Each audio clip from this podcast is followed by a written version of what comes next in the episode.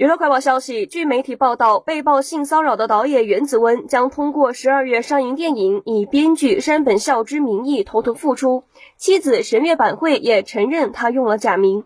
一位电影相关人士透露，袁子温的作品最近就要上映了。虽然之前的丑闻还没结束，他所说的丑闻是指袁子温被四月份发行的周刊女性杂志爆料利用职权要挟女星陪睡。四月五号，袁子温在官网发表道歉信。但是五月十九号，该网站又发文称报道内容不实，还把周刊女性发行方主妇与生活出版社告上法庭。一位圈内记者称，报道指出袁子温以出演电影为条件，强迫多名女星发生关系，产生很大的负面影响，导致袁子温担任导演编剧的日剧被雪藏，实际上已经是暂停营业的状态。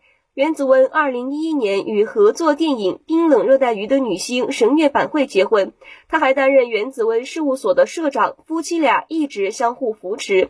但是受报道影响，他们之间可能会生出嫌隙。没想到丑闻曝光七个月之后，袁子温就要通过电影偷偷复出。据一位电影业界相关人称，电影将于十二月二十号起在下北泽上映。